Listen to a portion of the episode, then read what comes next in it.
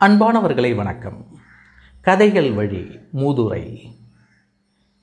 அந்த வகையில் ஒரு சிறுகதையை பார்க்க போகிறோம். அந்த சிறுகதையின் வழியாக மூதுரை பாடலையும் அதற்கான பொருளையும் அறிந்து கொள்ள இருக்கிறோம்.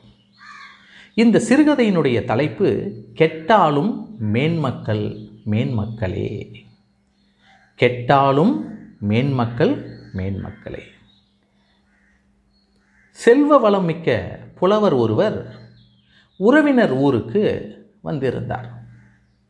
அங்கிருந்து சொந்த ஊருக்கு செல்ல வேண்டும் இல்லையா?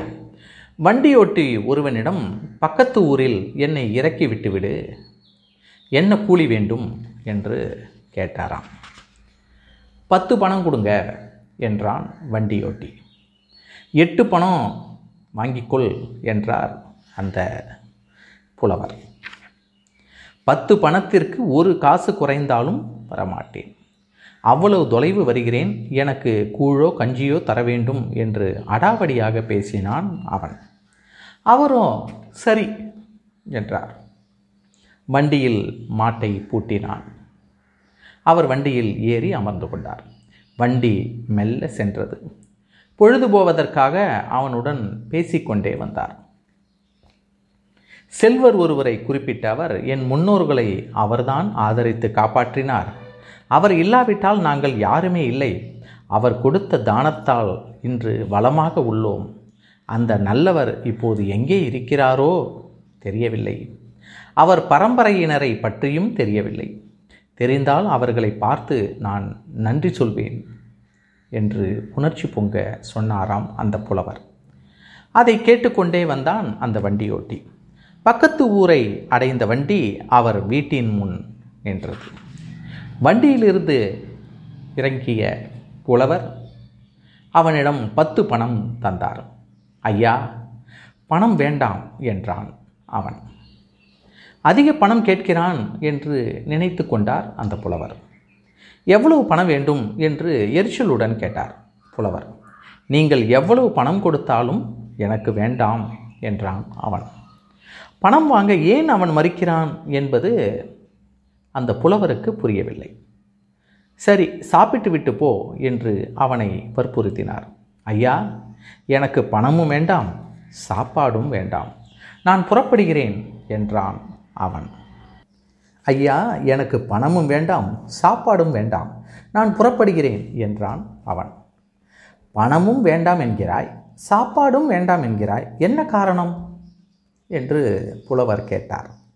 ஐயா உங்களை ஆதரித்த செல்வரை பற்றி சொன்னீர்கள் அல்லவா?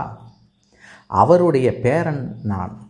வளமாக வாழ்ந்த பரம்பரையில் வந்த நான் விதிவசத்தால் வண்டி ஓட்டி பிழைக்கிறேன். எவ்வளவு நிலை தாழ்ந்தாலும் தானம் கொடுத்த பொருளை வாங்கக்கூடாது. எங்கள் முன்னோரின் தானத்தால் வாழும் உங்களிடம் நான் எதையும் வாங்க மாட்டேன். உங்களை இனாமாக அழைத்து வந்ததாகவே இருக்கட்டும். ஊர் சென்று சாப்பிட்டுக் கொள்கிறேன் என்ற அவன் வண்டியில் அமர்ந்து புறப்பட்டான். உணர்ச்சி மிகுதியால் அவர் கண்கள் கலங்கின. உதடுகள் கெட்டாலும் மேன்மக்கள் மேன்மக்களே என்று முணுமுணுத்தன.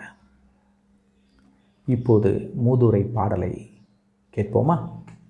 அட்டாலும் பால் சுவையின் குன்றாது அளவலாய் நட்டாலும் நண்பல்லார் நண்பல்லர். கெட்டாலும் மேன்மக்கள் மேன்மக்களே சங்கு சுட்டாலும் வெண்மை தரும். அட்டாலும் பால் சுவையின் குன்றாது அளவலாய் நட்டாலும் நண்பல்லார் நண்பல்லர்.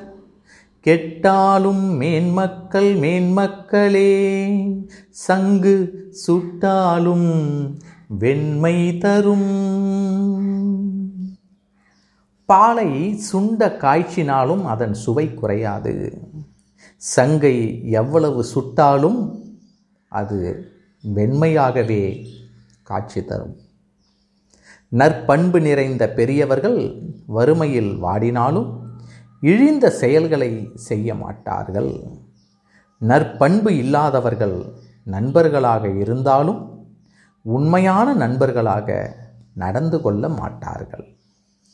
அட்டாலும் பால் சுவையின் குன்றாது அளவலாய் நட்டாலும் நண்பல்லார் நண்பல்லர் கெட்டாலும் மேன்மக்கள் மேன்மக்களே சங்கு சுட்டாலும் வெண்மை தரும்.